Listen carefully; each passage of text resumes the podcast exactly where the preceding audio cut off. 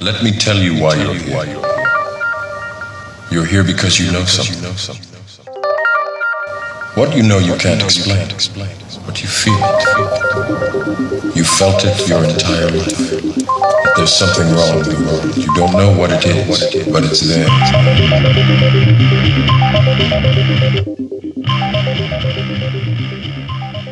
Hello, friends, and welcome to the Seeker Podcast with Six Sense Media and Service of Change. I'm your host, Dennis Nappy II. This is the show that challenges reality, questions at which we've been taught in hopes of inspiring a new direction of thought to bring about change.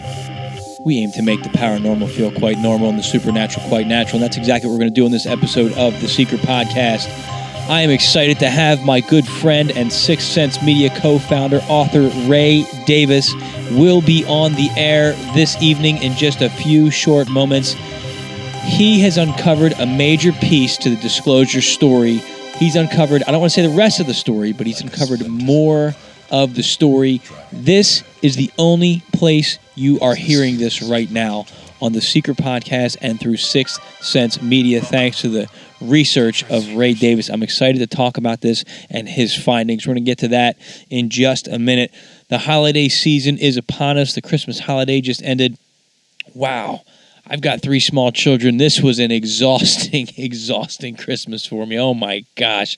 It took me a couple days to recover from uh, all the festivities and the excitement of my kids.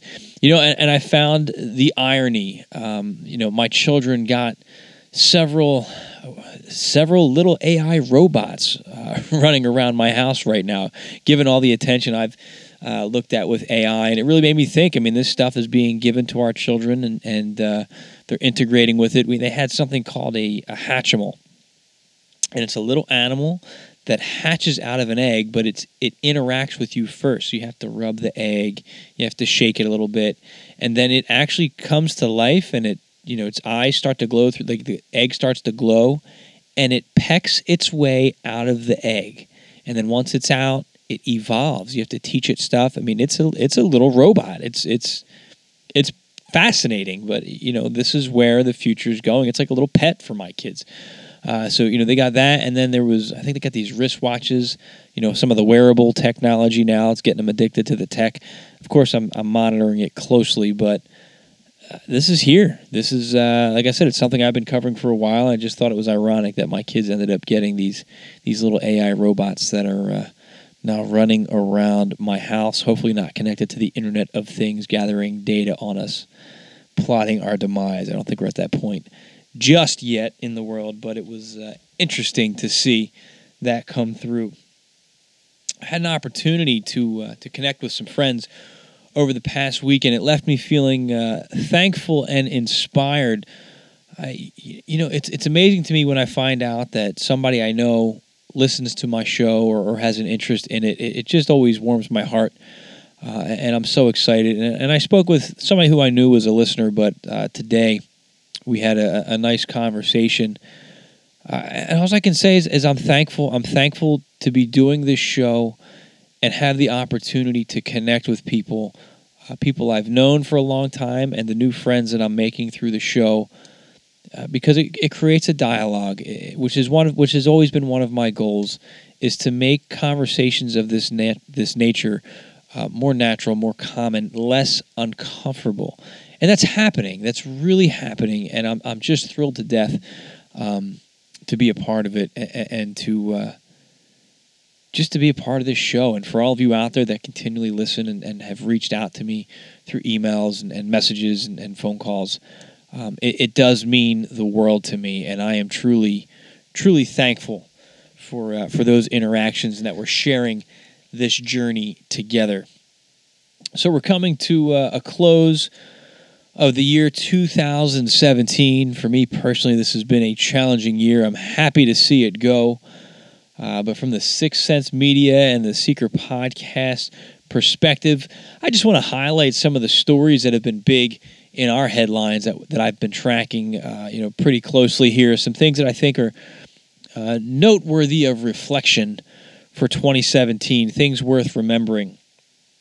Did quite a bit exploring the artificial intelligence development what that could mean, you know, the, the worst case scenarios, the best case scenarios. And I really enjoyed the uh, looking at the comparisons to the ancient religious texts as well with AI and the archons and the aeons and the false realities. It was fascinating to me to watch these connections unfold in the mainstream and then see the parallels in, in sources like the Nag Hammadi Library and even the Book of Enoch that I got into in some other shows.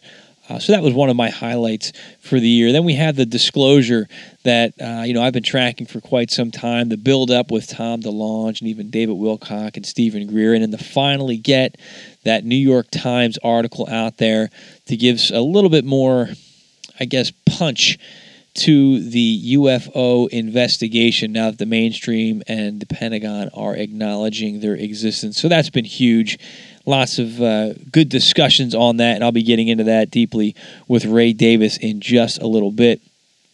Uh, and then the remote viewing. Uh, I don't know of any other podcasts that, that host remote viewing sessions and trainings through the podcast. And I don't mean to sound conceited. I hope that's not how I'm coming off. I'm just, I'm proud of that. I'm proud of how we're all taking a chance. Our remote viewing cohort, uh, we're, we're taking a chance and we're experimenting and we're seeing, hey, there is something to this. We all do have that sixth sense. And I am so proud and so thankful to be a part of that experiment and that journey in seeing how we can relate to this universe and this reality that we exist within and stretch our senses to perceive things that may not be right in front of us and, and uh, attainable through our traditional five senses. So the remote viewing cohort cohort is something that uh, I, I am very proud of and thankful for those that have been participating in that experiment. And uh, last but not least, the creation of Sixth Sense Media with my uh, my partner, my partner in crime against the establishment, Ray Davis. I think we've done some wonderful things here. The website's in the works. We were just talking about that uh, earlier today. Uh, trying to get that website launched, but the the social media platform through Facebook, through Twitter.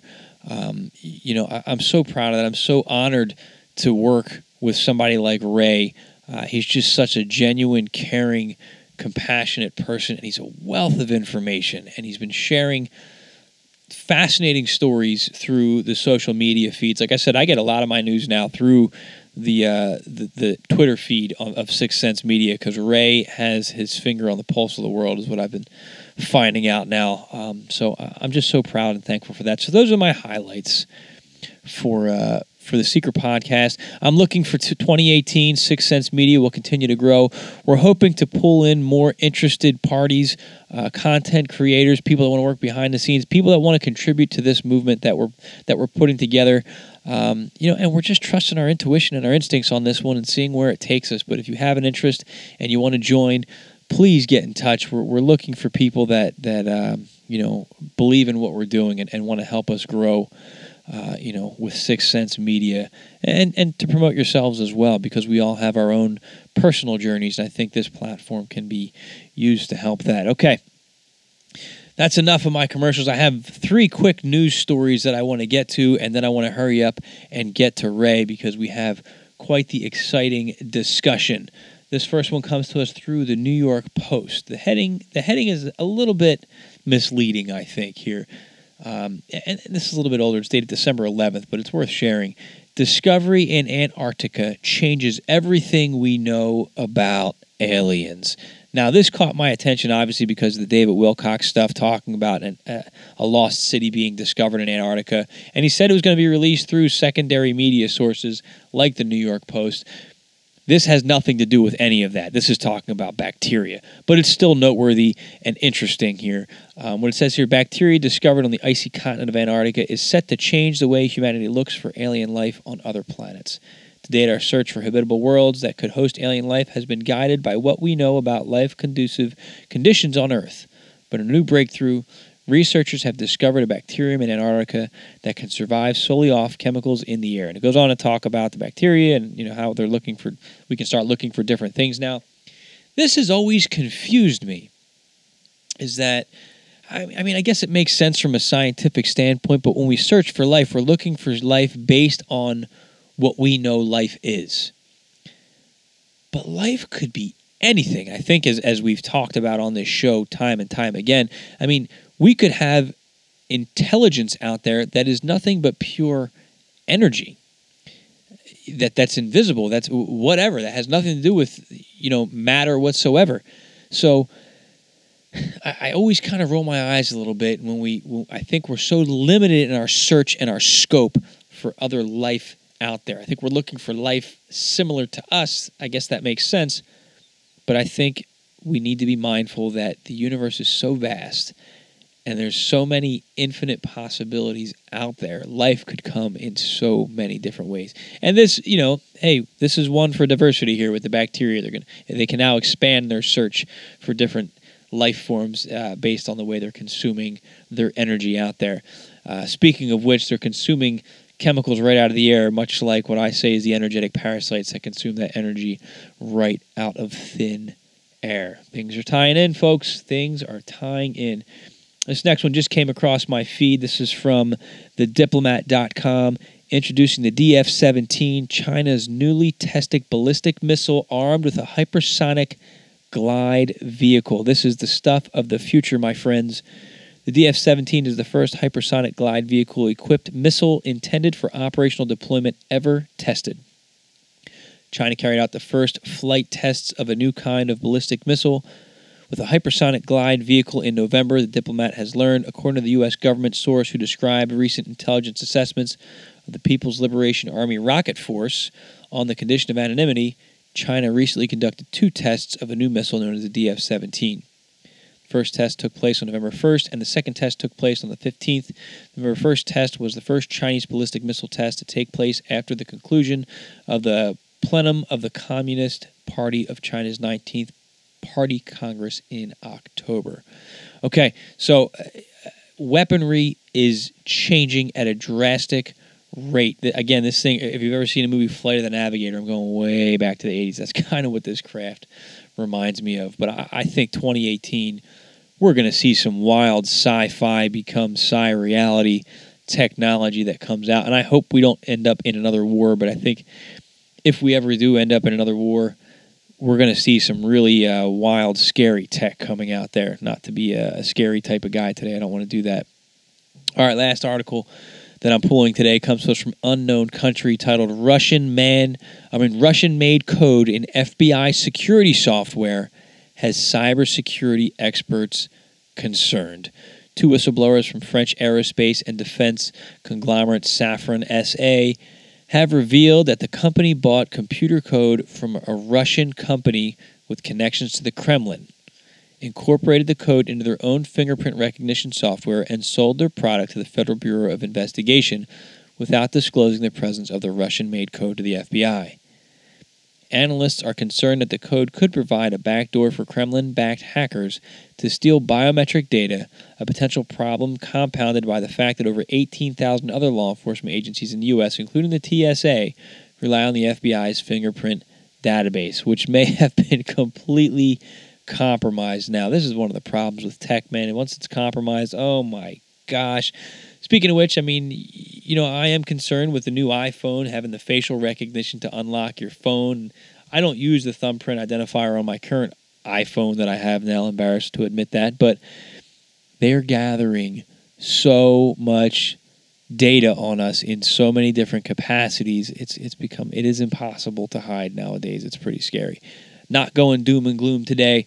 Just wanted to uh, get to those stories. I will have these linked in the show notes at serviceofchange.com and in the secret newsletter that will be out this Sunday, which I believe is New Year's Eve. I'm recording this early. It's Thursday, December 28th today because I have company coming into town so we can enjoy our New Year's festivities over the weekend. I hope you all have uh, some plans to do something and uh, make it a wonderful new year as we say goodbye to 2017 and hello to 2018. Speaking of hellos, I'd like to say hello to my friend Ray Davis, and I'm going to bring him on the air right now.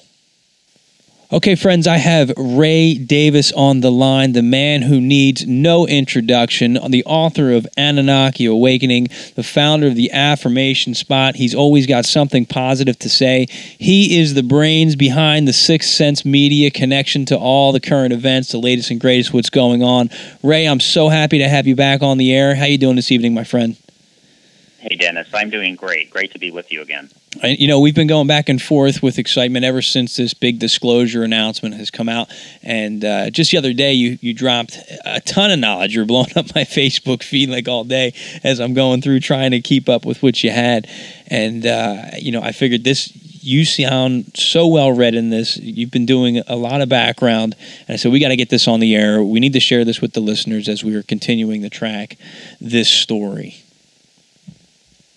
Yeah, absolutely. I mean, there's, you know, in, in, anything like this, I don't think any of us thought this was going to be a clean um, situation, a clean process. And I think, you know, we've uncovered some interesting things that, you know, might shed a little more light on, on some of what's going on with this and maybe some of the things that have not really been talked about, you know, in the mainstream media that are, you know, really important related to this story. And it, it's kind of curious why, you know, these things have not come out in the, in the mainstream discussions that we've been you know seen in in both uh, written format and and in interviews on TV.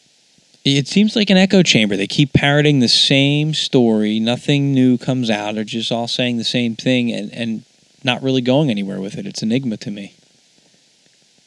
Yeah, that's really fascinating, isn't it? It's it's almost like there's been a slow drip of, um, like you say, basically the same story over and over again. Almost like they're trying to drill this story into our heads. I mean, you know, not not saying there's anything nefarious about that per se, and that you know, I mean, obviously this is something that needs to, be, we kind of need to break through kind of a lot of barriers that people had to this kind of information, and so I think um, you know it could be a smart strategy to try to get this out there in a way that really resonates with people. I mean, that could be a good thing, but I think on the on the other side, I mean, it also you know has the potential to be something where it feels like someone's trying to control the narrative and really get this set of facts set in people's heads um, and as we know, you know, from any many other stories that we see in the news, you know, once a certain set of facts are established in people's heads, people are, are not as open to other, you know, ancillary information to that. A lot of times they have the facts in their head, and that's that's what the truth is. So I think it's something that, that we need to talk about, watch, and and and be a little concerned about as we go forward here.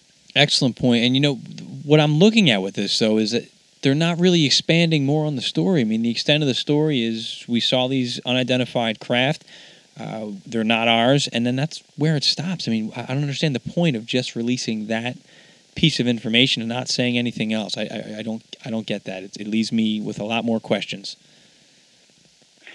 Yeah, they have stuck to a very simple version. So let me just share with the audience that um, you know what I found um, doing a little research the other night is that this incident, what I, which I what I call the the USS Nimitz incident, um, you know, that we now know happened back in 2004 and has been kind of the subject of, of all this mainstream media release.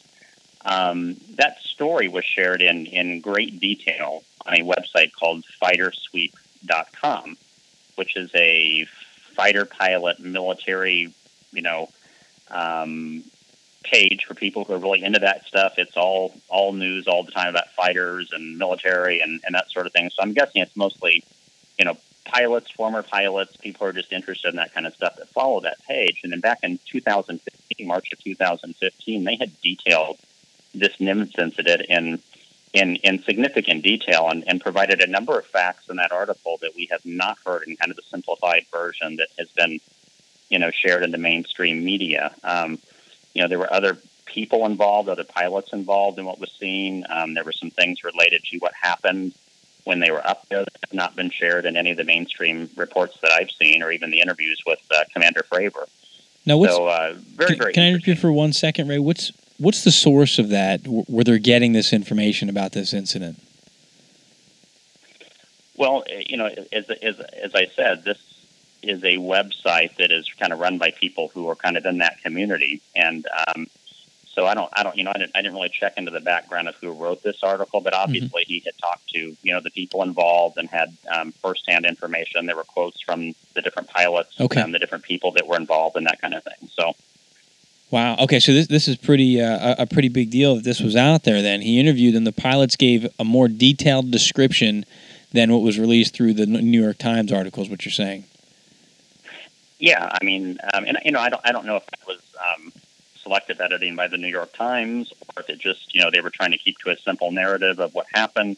But there was just a lot more detail, some of which, you know, would be a little bit concerning, I think. Um, you know, um, kind of where this, this came down is that um, there were two different flights, as, as Commander Fravor has outlined in his in his interviews on television on the mainstream media. Um, his flight and another flight, and these are these are two seat planes, right? So each of them have the pilot, Commander Fravor being the pilot in one of the planes, his his back seat, and then um, you know another pilot.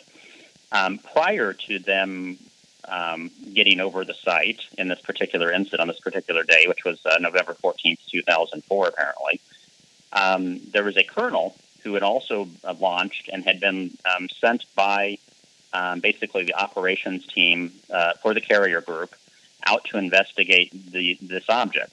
Um, they picked it up on their radar um, from the ship. Uh, all the planes, when they got out there, none of them could pick it up on their radar. Um, the colonel, and I, his name escapes me right at the moment, but he he is the one who actually saw um, something under the surface potentially, and this craft hovering down low, um, which is kind of interesting because um, you know Commander Fravor in his interviews has has mentioned that he didn't see anything under the water; he just saw the craft hovering low and and you know the the sea being kicked up by it basically. Um, this colonel um, actually saw um, something under the water. He he described it as sort of docking with this thing, and this thing was hovering above it in the water. Mm-hmm. He basically was running low, had to go back, um, and was leaving about the time that Commander Fravor and the other plane, you know, came on came over the site. And then it kind of picks up with the story, kind of what you've heard, but what what you didn't hear is that you know they could not. They had brand new; these are brand new planes, and in that article, um, Commander Fravor and others mentioned the fact that these were like top of the line, best, you know, brand new, brand new jets. Said it, said it still had that new smell, kind of. Had the best radar that we had at that time on, on the planes, and none of the planes could pick it up. So the the the radar on the ship was picking it up, but none of the planes could pick it up. But they they were able to get this visual of it. Um, and you know, so it's interesting. One that their instruments were not working, not able to pick this thing up. Mm-hmm. Um, two, they were not carrying live ordnance, although it does mention that article that they were asked by the operations, you know, crew aboard the USS Princeton was the ship that was controlling this operation. Um, they were asked if they had live ordnance before they went up, and they they did not because it was supposed to be kind of a test. You know, they were testing, battle testing everything before a deployment. Right. And um, they did not. So um, he tried to engage this thing. It you know, just like he described in his interview, basically he cut across, it shot off. But they did not tell us in the New York Times article or in any of the you know subsequent interviews that I've seen is that this thing shoots off and they leave the story there. But what it did is it went back to their rendezvous point. Exactly. In fact, the ship radios to him, "Sir, you're not going to believe this, basically, but this ship is now sitting right at the rendezvous point where they started. You know, where he and the other plane had rendezvous to go out and check this out." Mm-hmm. You know, like in you know in less than a minute, basically, this thing had gone 60 miles and was sitting there. So they headed back in that direction. By the time they got there, it was gone. That's you know, sending a message, that, I'd say. Absolutely. So they, you know, none of this was, you know, described, like I said, in the in any of the mainstream either articles or the interviews that I've seen. So I thought this was really interesting. This was two and a half years ago that this information was all out there. That's an amazing find, Ray. That's excellent detective work on your part, man.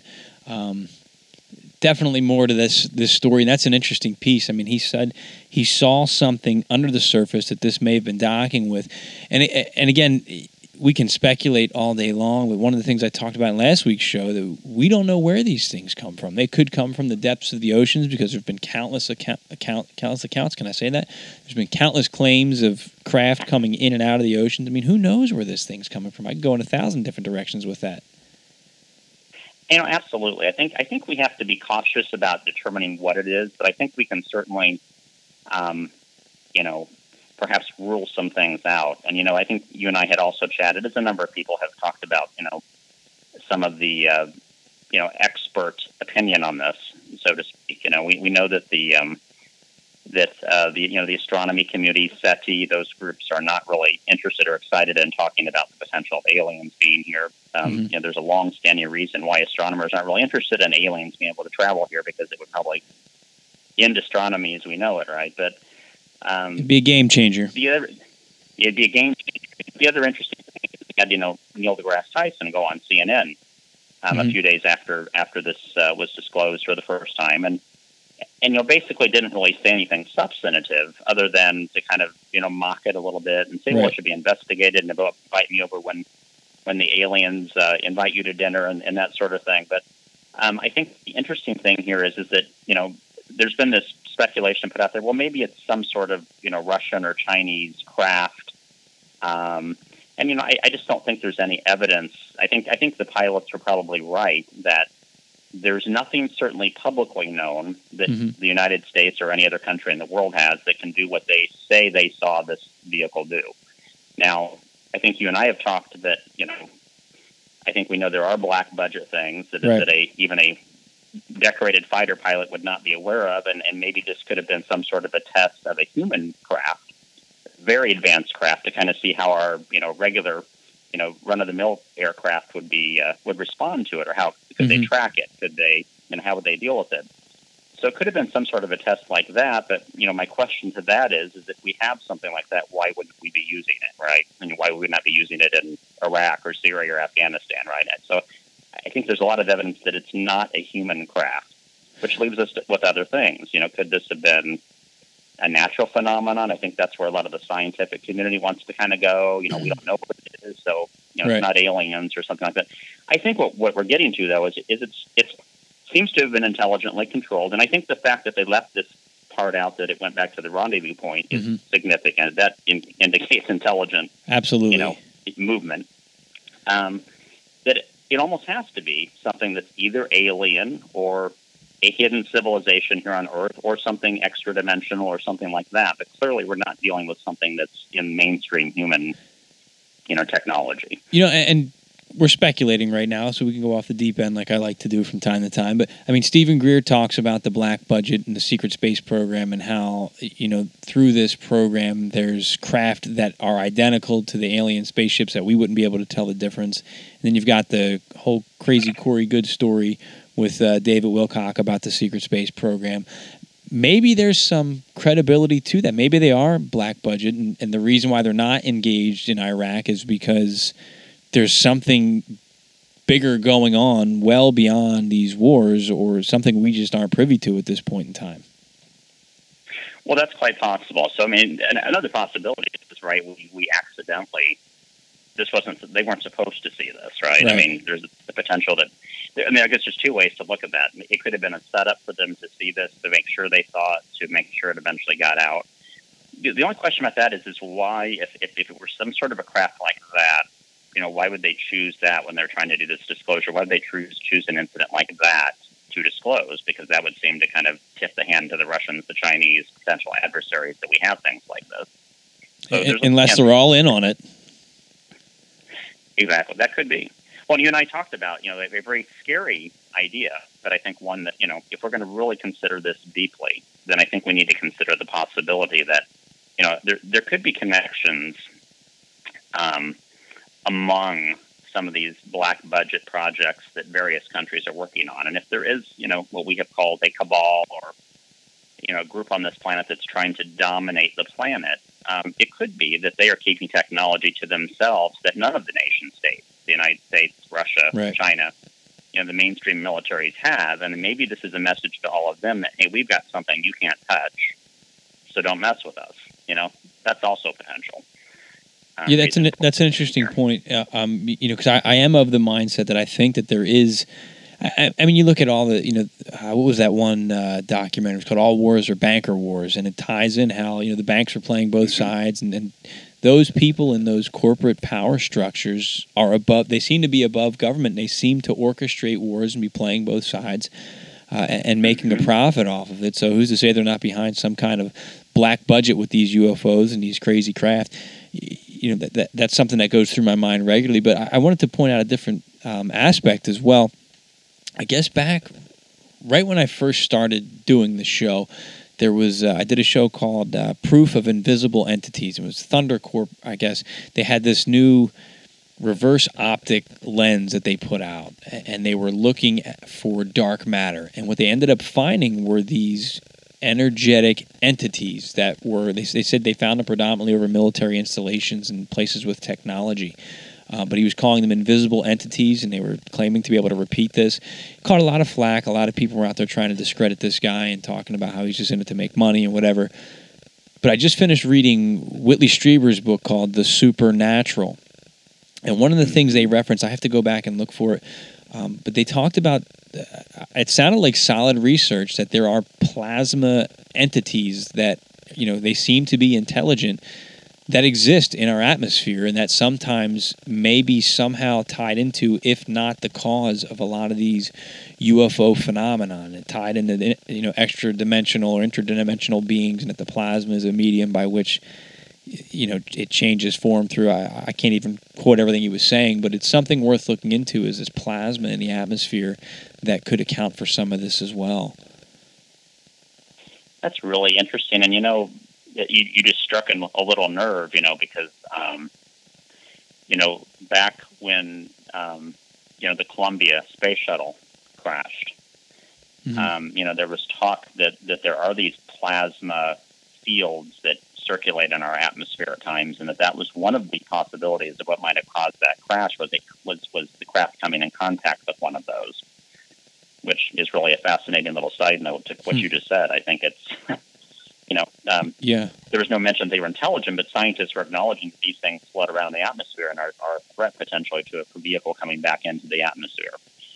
I wonder. I wonder if that's why this story is being. Again, I think this story is being released to to kind of corral people's thinking in a specific direction and away from other directions because when you really start digging into the UFO phenomenon, you can't help but to also look at aspects of religion, which lead you down a path of spirituality, which gives you an understanding of why politics may be structured. I mean, it gives you this whole, I guess, opened up worldview compared to where you were when you started, a different worldview.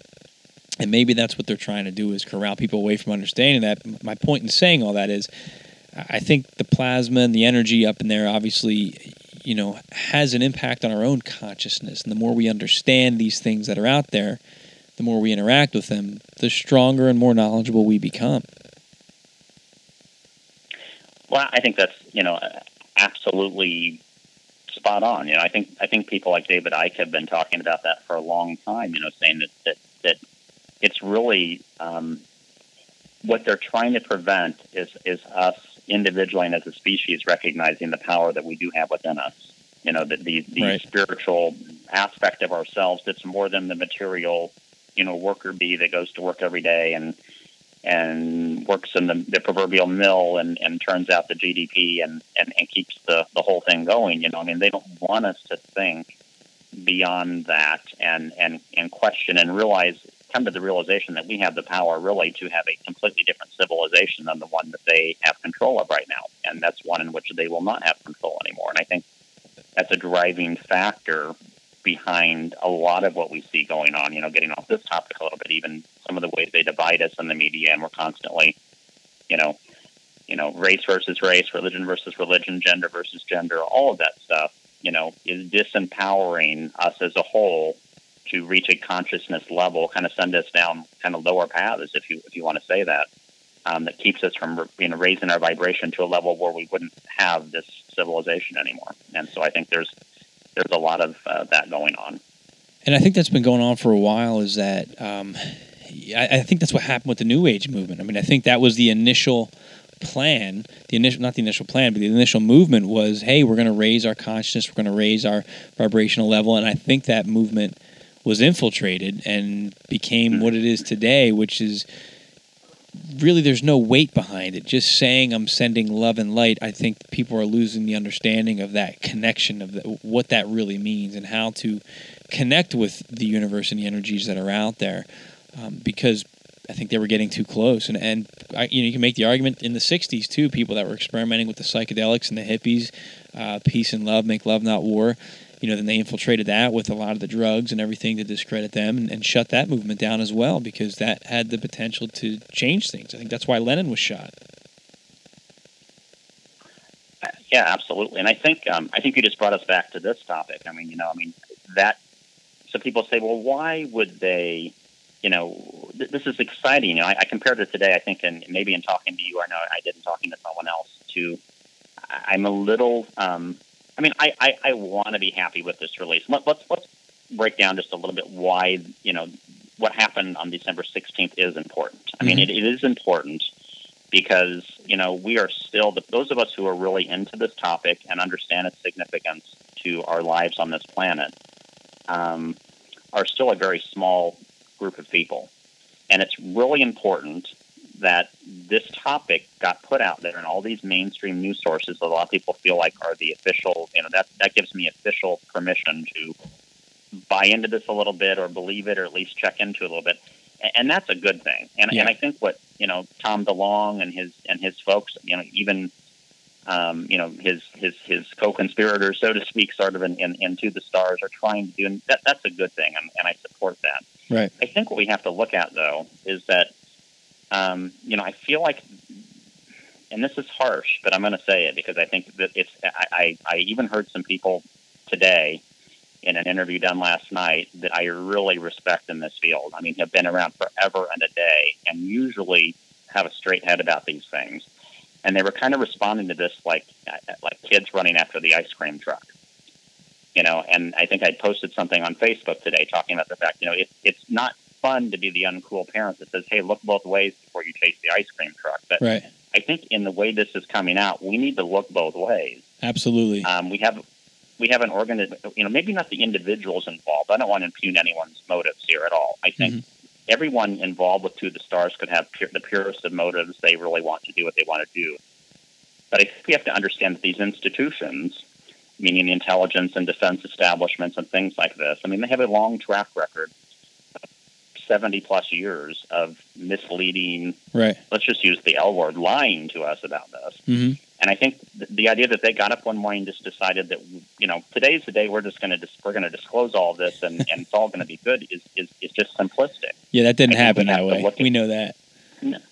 You know, I think we need to look at folks like Elizondo. I mean, is, is he? I mean, is he basically declaring himself an open rebellion to the to the system by releasing this video? You know, that they had him out there. You know what? um, Or Can, can we is there some pause there for a minute? Going on here. Can we pause at that point right there because, you know, it, it's interesting. I, I hate always coming back to David Wilcock stuff because it's it's so fantastic sometimes. But he's been talking about for the last year and a half that there's an alliance versus the cabal, and there's basically an open rebellion within. And then you had uh, when when the CIA stuff came out through WikiLeaks that there was uh, kind of discontent within the intelligence community, and that came out during the Trump election as well. That there was discontent, and I just read Infowars was my source on it, but th- that. Um, people are against Mueller and his his team that are going after Trump right now, and that the there's FBI agents that are ready to stand up against. So there's been a lot of talk below the surface that there is, you know, two sides within the government. You know, Tom DeLonge even said there's a war going on within D.C. that you're not aware of in one of his tweets when he was upset with, uh, I guess, some of his Mhm. haters. So I, I- I wonder, um, you know, if this is his act of an open rebellion. I, I still question how much does this guy really know. Uh, you know, I, I think I still think that he, based on what I'm seeing, he hasn't seen as much as as is out there. Yeah, I would agree. And you know, if if if you were going to, so again, we're dealing with organizations that, like you say, they infiltrate things. You talk about the New Age movement. You talk about the peace movement. You talk about a lot of things. This is kind of their mo, right? I mean, they Mhm. they they release things, and it, but they're really trying to control or create a narrative related to this. Now, maybe, like I said, maybe all the players, the individual players that are out in the public right now talking about this are, are, are all honest brokers. I'm just going to assume that for the moment. Right. You know, Elizondo and all these folks, they're honest brokers. They're saying what they know. They're very enthusiastic about getting this out there. But these institutions are not giving up those secrets. That it's kind of like you know. I always think about you know when we have to face complex things like this, we have to break it down into something simple. And Right. I think about you know you need to look at like these institutions, kind of like let's say you have a grumpy old man on your street, right, who's mean to all the kids and is always coming out and telling the kids get out of my yard and that kind of stuff. One day he starts handing out candy to the to the kids. hmm You know, as as a parent, You're going to be you know, concerned. probably question that. Yeah. Well, Yeah. Why is that happening? And, and when I talk about these people running after the ice cream truck, I mean, you know, it's just like they're so excited that this has happened that their critical thinking is being you know, short circuited. Right. And we're just now we're ready to just buy whatever they're going to give us. And I, and I think we, not that it's that this is happening, not that what we got isn't something significant, maybe. Although I think, as we talked about earlier, this this was not a story that was not even out there. It Right. was apparently out there. So that kind of begs the question a little bit about how much of a disclosure this really was. It made it more public, certainly, but it was not like it was something that was completely top secret that they released. It was already kind of out there. Right. So, you know, why are they doing this now? What are they trying to accomplish with it? I think I think a wise person has to ask those questions. It's not being negative, and it's not trying to, you know, make you the, make us the story by being the the agitators. It's just a smart question to ask in this situation. You're absolutely right, Ray. And and make no mistake about it, it's exciting to see this in the mainstream. Initially, I was very excited about it. But I think about how long, you know, I know you and I personally have been looking into this, and so many uh, of our listeners, of our readers, and people within the community, we spent our entire lives, some of us, questioning what is this? What does this mean? Some of us have had some very life changing experience connected to the UFO event. So to just after all that fighting, all that advocating, all that research, all that hardship that we've been through, to just say, okay, we've got disclosure. I'm so excited about it. This is it. And to just accept it, I think we're selling ourselves short. I think we all know there's more to this story, and we need to stay the course and keep pushing now. Now, because it's in the mainstream, it by default gives us more credibility with our tinfoil hat brigade over here. And I think we need to use that momentum and keep pushing it until we can get the answers that we know are out there. Absolutely, and and all that is positive stuff, right? That's that's what we we want to Mhm. achieve. But I think it's we have you know we've got to look at probably ninety seven, I mean, probably ninety five plus plus percent of the population. Either you know the extent of what they knew about this was maybe they watched Ancient Aliens, or maybe they Right. read a book one time, or maybe they heard something. But I think the other concerning thing is, is you know, those of us, you know, and, and there was a really good interview that's out there. They would encourage everyone to go listen to that Linda Moulton Howe put out last night with George Knapp. Mhm. Um, and you know, I mean, talk about two people who have credentials and Right. and, and and smarts about this. I mean, it was an awesome, awesome interview. And you know, uh, George Knapp was talking about the fact, or Linda Moulton Howe was asking about the fact that you know there's this this whole 70 year history or plus to this story. Right. And right now, that 95 plus plus plus percent of the population that's just now kind of looking at this thing like this. I mean, let's look at what they know if we're drawing this narrative in. They think they think um, uh, Harry Reid is the godfather of secret UFO programs in Washington. Okay, Uh-huh. yes, he did do this program, but this program was, you know, most of us believe small potatoes in the long history of this. Yeah, this was nothing. We believe we looked at we looked at it for five years. We didn't, you know, apparently we didn't. We haven't been told what we found or didn't find, but they quit it, which you know supposedly, which makes you believe that there must not have been anything important there. Well, they kept it And going, but these- they stopped funding it, right? Because uh, El- Elonzo, no, I can't, I can't pronounce his name. He said that he was passing it on. There's another person who took his spot, but yes, they they, they defunded it. You know, these are these are things that if okay, if you know, people are in a hurry today. They want Mhm. it quick and they want it fast, and and they've been given this kind of this false sense of, and and then like we just talked about a while ago. I mean, there are elements even of this story. This story has not been fully reported in the way that it was reported, at least in this other, you know, this other source, you know, a couple of Correct. years ago. Not in the detail. So why, why have we kind of whitewashed the facts to Right. present on Fox News and CNN and the New York Times when this other information is already out there? You know, why are we doing that? It doesn't make any sense if we're really trying to get the truth out there. If he was, you know, what the number two, the top guy in this program and one of the top people in the Defense Department, and he kind of walked out with these videos and is going to share them now. Well, why aren't we sharing the whole story? I- don't understand. And I'm curious about that. I've been I've been kicking this around in my head since since DeLonge started really making a lot of noise uh, and, and announced his team and, and what was going on. And I'm trying to look at these connections. I'm looking at DeLonge's team. I know, first of all, the model of the To the Stars Academy. A lot of people are questioning why do they have an entertainment piece. And I think what Mm. To the Stars Academy represents is almost a microcosm of the way the government or the cabal has been doing business the whole time anyway. Because when they want to introduce a concept, you, you know, there, there, there's all throughout history you can look at the, uh, the the accounts of them using places like Hollywood to I- embed ideas and thoughts. You know, Disney with you know trying to get people on board for the war efforts during World War II. Um, it, you know, the list goes on. So I worry that the entertainment piece is designed to manipulate the perceptions. Whether those intentions are positive or not, I don't know. But they said they're still looking to work closely with the government. So the government kind of has a hand in the information sharing with them is their goal. I think this is just an extension of the same agenda. They're just kind of giving it a public view now. Yeah, I think I think they are, which which which kind of normalizes it a bit, but it also kind of gives people the impression that that you know I don't want to impugn the intelligence of people, but I mean it's the impression that, that that's the whole story, right? I mean that, right. that, that we're now giving you this. There's nothing else you need to see here. Just focus on what we're going to feed you. You know, follow the ice cream truck and don't pay attention to what's going on over here. You know, and and, and if if let's just let's just think about it. if this 70 year long secret it was is about to break or is about to something happen. One operation that I might use to misdirect would be to throw something out. You know, it's like throwing.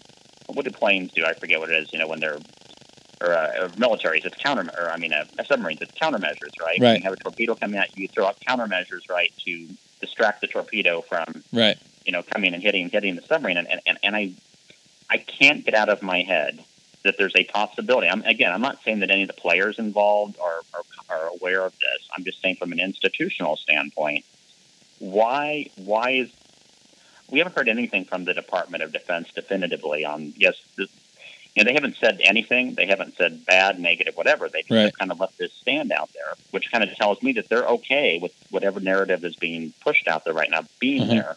right. If we look at the long history of deception, then we have to say, well, what's going on that they're willing to let that be in the light? You know, we have to kind of keep our hand on our eye on the other hand. I think. So I, I agree, and you know it's interesting because um, back to Wilcock again. He said, as you know, as the pedophilia arrests are beginning to be made, they're going to start releasing information about UFOs and, and things of that nature. I mean, he said that a, a year ago, um, and we do. We have Hollywood. You know, cr- they're cracking down hard on Hollywood, and this stuff is starting to come out. So I, I have to wonder. You know, is is the guy right? Uh, Is he telling the truth here and, what's been happening, or is it just an odd coincidence that as this stuff's happening, then they start to release a UFO story? Um, y- you know, and that would give credibility to his, you know, the cabal versus the alliance, uh, you know, narrative, I guess. Well, and I do think there is something to that. You know, I, I don't have the sources that he has that he Right. says he has, but I mean, I, I, I, you know, I think we can even look on the surface and we can kind of see the, you know, the, um, the signs that something like that might might be going on. Now, it's a little hard to imagine sometimes that there's like this secret ninja war going on behind the scenes, and Right. people are being taken out and arrested, and and all this kind of stuff that, that you know, kind of the mass arrest he's talking about. But I, I think there is definitely a a disagreement Mm-hmm. Um, you know, even in just more mundane things like, you know, policy towards certain countries and things like that, I think there's disagreement on, on the way we should go. And I think people have taken to kind of, you know, doing it their own way. But I, I think this is like the ultimate, this is either like the ultimate, you know, quote unquote disclosure or it's the ultimate distraction, right? There's probably no other story. There's no other card they could pull out of the deck and lay on the table that ought to be more distracting to whatever else they don't want you to see than this. Right. And so I think, you know, again, I'm not trying to send the negative vibes. I think we need to be happy that that they, you know, it's almost like good that if, if that's what's happening, it's almost good they had to lay that card on the table. We finally forced them to lay that card on the table a little bit. That's a good thing.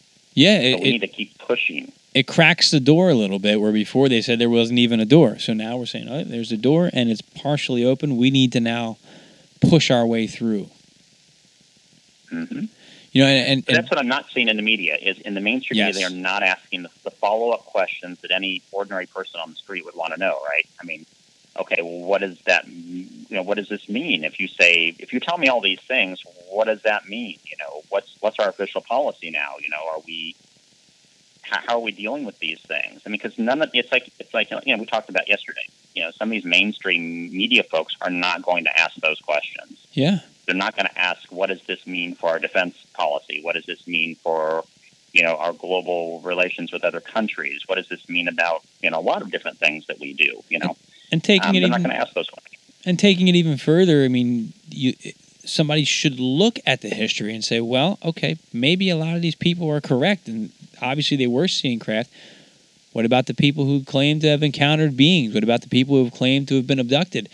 It's not hard to find those accounts and those stories. What does that mean for our society? There's good data out there. There's good research out there. It's just not in the mainstream. I'd love to see a journalist do something like that. Do a piece on that, an hour long, you know, breakdown without the sarcasm and the laughter saying, "Hey, these people are claiming to have had these experiences." What's get the conversation going? You know, I will say something that I, I wouldn't say, but I mean, you know, this was in a publicly posted interview. You know, I, was, I mentioned the interview between Linda Moulton Howe and mm-hmm. and uh, and uh, George Knapp that happened, I think, the night before last. That's out on YouTube now. Anyone can go find it. In fact, we posted it on Six Sense Media today. Um, George Knapp knew a lot. Basically, said that there's a lot of these things that he's known for a while. Right that he that he did not report on because he understood that the plan eventually was to take this to the New York Times, to you know organizations like that, and that that he recognized that that for this to have the most effect, that's the way it had to go. That if he just did a local thing in Las Vegas, you know, little UFO guy, that it was not going to get the traction that it gets by going to the New York Times. And I think that's been validated.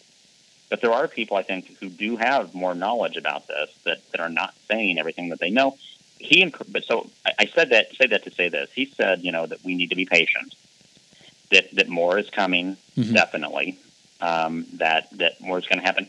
And again, I don't want to judge to the stars or Tom DeLonge or any right. of these folks right now. I think I think what they d- achieved was was amazing because we've never seen never been done mainstream before. media light up about this before. Yep. But we just got to we just got to go into it with open eyes and realize that not everyone you know, they're not just handing candy out on the street. right, right. No, you, Ray, you're absolutely right, and that's a good point. And uh, you know, I think that speaks to the experience of uh, of George Knapp in un- having the foresight and, and the consideration to say, you know what, I'm not going to be the hero here. I'm going to allow this information to get presented in the way that it's going to have the best impact. You know, he's he is a pretty credible guy, um, so mm-hmm. that's reassuring to hear that he allowed this to come out in the fashion that it did because he felt it's the best way to get the credibility behind these stories. So I'm curious what's coming out next and, and what the agenda is. I'm frustrated because I just want to know it all right now. Um, but I, I hope that there's people with good intentions that are that are out there. Of course, I'm highly skeptical, and I'll, I'll remain that way until I see otherwise. Well, I think we have to be, and I don't think there's anything negative about that. I think mm-hmm. we have been twisted and turned and, and misled for a long time. And, you know, it, it, it would be silly, you know, to talk about like an abusive relationship, right? right. When, when you've been abused and, and they come back and say, oh, I'm sorry, I love you, you know, I really want to, you know, I mean, no, you know, you want to, you want to maintain that detachment a little bit and, and see Keep your guard up. things happen before you give them that, that benefit of that doubt, you know? Mm-hmm. So, Absolutely, Ray. Ray, we're uh, we're running out of time here. I, I wanted to go to uh, an article you posted the other day. I just wanted to read your concluding statement, if that's okay. Um, you know, you posted on, on RayDavis.com, and it was uh, talking about all these events that have happened. And, and, I was so moved by your final statement here. It, it said, uh, "It's time for our species to take the next step and become part of the galactic community around us. For us to be useful contributors to that community, we do not only need to change some things about our planet." We also need to change some things about ourselves. Technology is one measure of advancement, and we have made amazing strides, but its wisdom, compassion, and empowered mindsets are the currency of an advanced race. We don't need orders from headquarters. We only need courage, conviction, and our sixth sense to move forward. Let the Pentagon and CNN do their thing.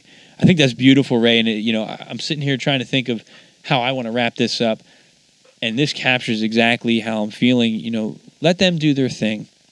Let us let our intuition be our guide. Let us find our own answers and continue to strive to better our as we say at Sixth Sense, better ourselves, better each other, and better the world. I think you captured that really well. Uh, I'll definitely have this article linked in the show notes and in the newsletter when that goes out this weekend. But uh, you know, this was a beautiful article and really excellent concluding statement, I think, to uh, to sum up what we can do as the public instead of you know feeling the frustration. I'm waiting for this information to come out. What do we do now? I think that was some some great advice there, Ray.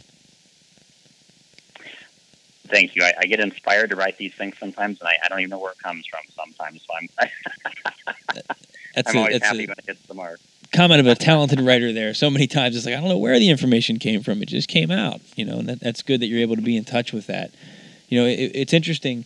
Um, you know, the last statement I think I'm going to make you mentioned the galactic community around us, and uh, when I saw that, it, I made a connection in my head. You know, years ago, I read Courtney Brown's book. Uh, I think his first one was Cosmic Voyage, and Courtney Brown, you know, he's the founder of the Farsight Institute, does the remote viewing, you know, that, I, that I've been tracking and talking about on the show for a long time. Um, but he was big on with the contacts he made through his remote viewing sessions. He was actually in communication with ETs, and he was pushing for uh, the Earth to be united and join what he called the Galactic Federation. Now, I believe Edgar Mitchell was pushing for the same thing in his emails that were leaked through WikiLeaks to John Podesta. Uh, I'm making some mm-hmm. quick connections here. And Mitchell was saying, though, the only way we can join it is if we don't weaponize space. We got to change our weapons policies here on Earth. And then also, we know Podesta was linked to Tom DeLonge uh, and Tom DeLonge was sitting saying he was going to put this all out there, make Podesta seem like a hero, and, and, get everything out there so we could have this big disclosure piece.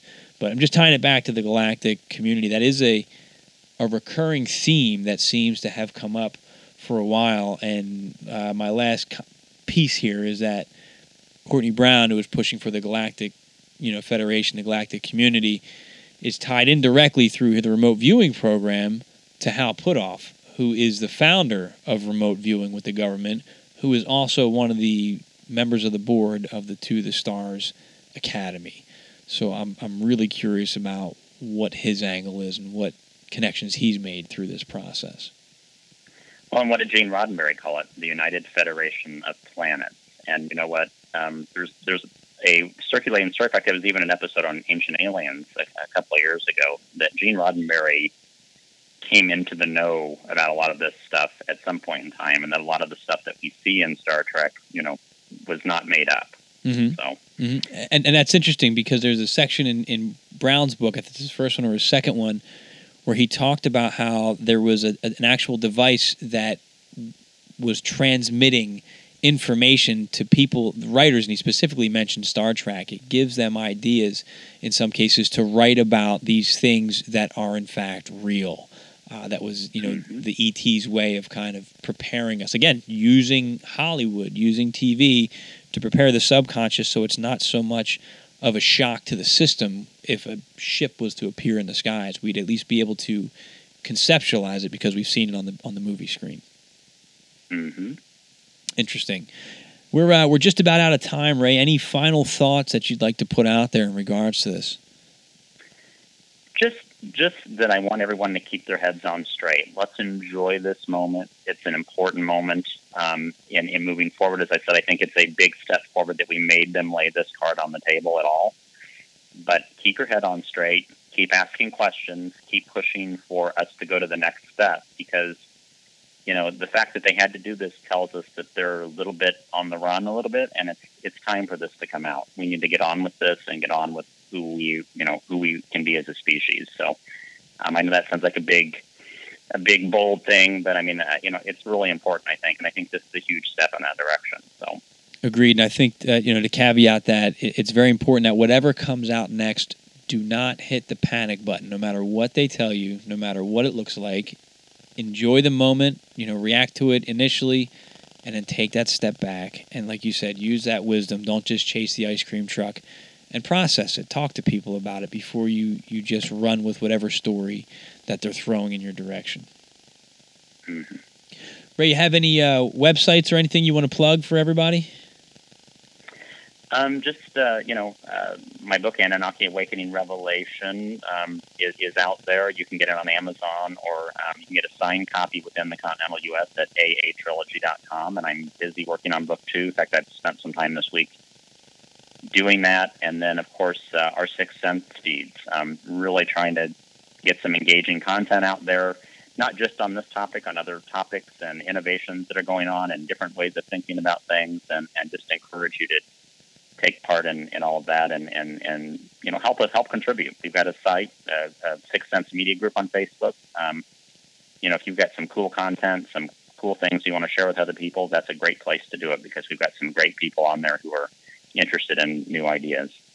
Excellent point, Ray. And, and you really do have some engaging content out there, and, and uh, we really are looking for people. Uh, whether it's your first time looking at this information or you've been doing it for 20 years, join the discussion with us. Help us get this information out. Help us, you know, learn. Let us learn from one another. We're, we're, we're looking, you know, for engagement out there. So please consider checking us out. You know, I, have plugged the website. You know, beginning of the show. I'll plug it again at the end of the show uh, through the Facebook feeds and the Twitter feeds. But uh, lots of good stuff going on there. And, and my compliments to you, Ray. I, I read the uh, the intro chapter to book two. Ray gave a teaser to those of us out there in uh, Facebook land the other day, and it is fantastic. I can't wait for this second book to come out. So, if you haven't read the first book, Anunnaki Awakening, I highly recommend you check it out on Amazon. It's a uh, a great way to look at uh, you know the ancient past and the Sumerians. Ray uses fiction to help plant some uh, some real nonfiction ideas in a way that's not only entertaining but also informative. So check it out at Anunnaki Awakening. Ray, I want to thank you for being on the show. Uh, please stay on the line once I go ahead and, and close us out of here, uh, and you and I can continue our discussion offline. But it's, it's always a pleasure. You're my first guest on an actual telephone through my equipment, so we will be doing this again, and hopefully more frequently we can get you on the air and uh, do some more wonderful things. So thank you so much, my friend. Thank you, my friend never a dull moment when I get to have a conversation with Ray Davis on the Seeker podcast. He is a wealth of information and it's just a joy to, to speak with and dive deep into these things. And I'm always so impressed with the research that he does and the information that he's able to pull and the connections he's able to make. Uh, so, Ray, thank you again for being a guest on the show. This was definitely one for the books here. Great way to close out 2017 uh, you know, moving into 2018. My friends, I'd like to thank all of you for listening to this show. I hope that moving forward into the new year, nothing but wonderful things come your way. This is the year that we can take charge of our own future. As, i as, as Ray and I talked about tonight, as I've talked about on other shows, take time, look within, take the time to get to know yourself, question everything there's nothing wrong with asking questions in the pursuit of knowledge, even if it changes the way you view the world. That's okay. That's my goal. I always try to question everything I see out there. I'm looking forward to the things on the horizon for 2018. And my hope is that we can move into 2018 and remember to spread that positive energy, that positive outlook, that positive vibe, even in the midst of some of the challenges and the scary things that may be out there. I've closed out the last few shows with a brief meditation. I'd like to close out this show and this year with the same thoughts and sentiments that we can project uh, onward and upward into the universe and our surrounding communities because I believe that this is where change starts. Looking at the research coming out of the Maharishi effect, they saw that just 1% of of meditators in a given area can impact the overall level of crimes and violence in an area. So if we're putting out that peace, we are actually changing the energy of the surrounding area that now scientifically they can show has a direct impact on people's behavior. So let's take a minute and let's do that. As we as we close out the last two shows, I'd like to do that again today for the year. And just take a moment and pause. If you're not driving, Close your eyes. Take a few deep breaths in through the nose, out through the mouth. And I want you to think about your highlight of 2017. What was your best moment? What made you proud? What made you happy? What made you feel love or joy? I want you to think about that moment. Think about what allowed that experience to happen. And I want you to re experience that feeling, what it felt like. I want you to push that feeling into your heart. And just let it resonate now through your body. That feeling of joy, of happiness, of love. And now I want you to visualize it in your heart like a burst of light shooting outward and going to your family, the people in your home, the people near you, the people close to you. Let that energy radiate, that positivity, that love, that joy, spread that to your local community. Picture yourself floating up and back with that energy just bursting out of your heart, spreading beyond your community to your county, to your state, covering the entire country. Picture it now connecting with other people's intentions, other listeners to the show, other meditators out there, and it's forming a positive healing net around the entire planet as the radiation grows in strength, healing the world. 2018 is our year, my friends. We're going to make a positive impact despite the challenges that may be out there.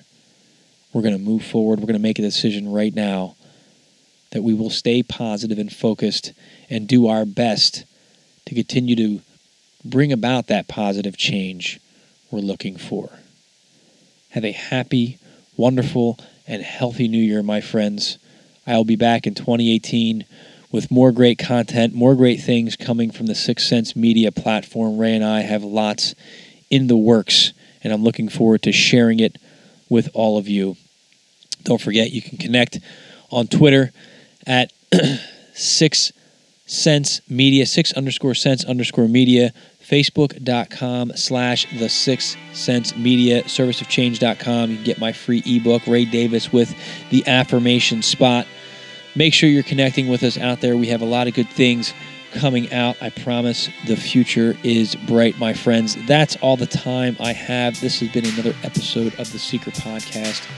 I'm Dennis Nappi II with Service of Change and Six Sense Media, where small changes among the masses can have a massive impact around the world.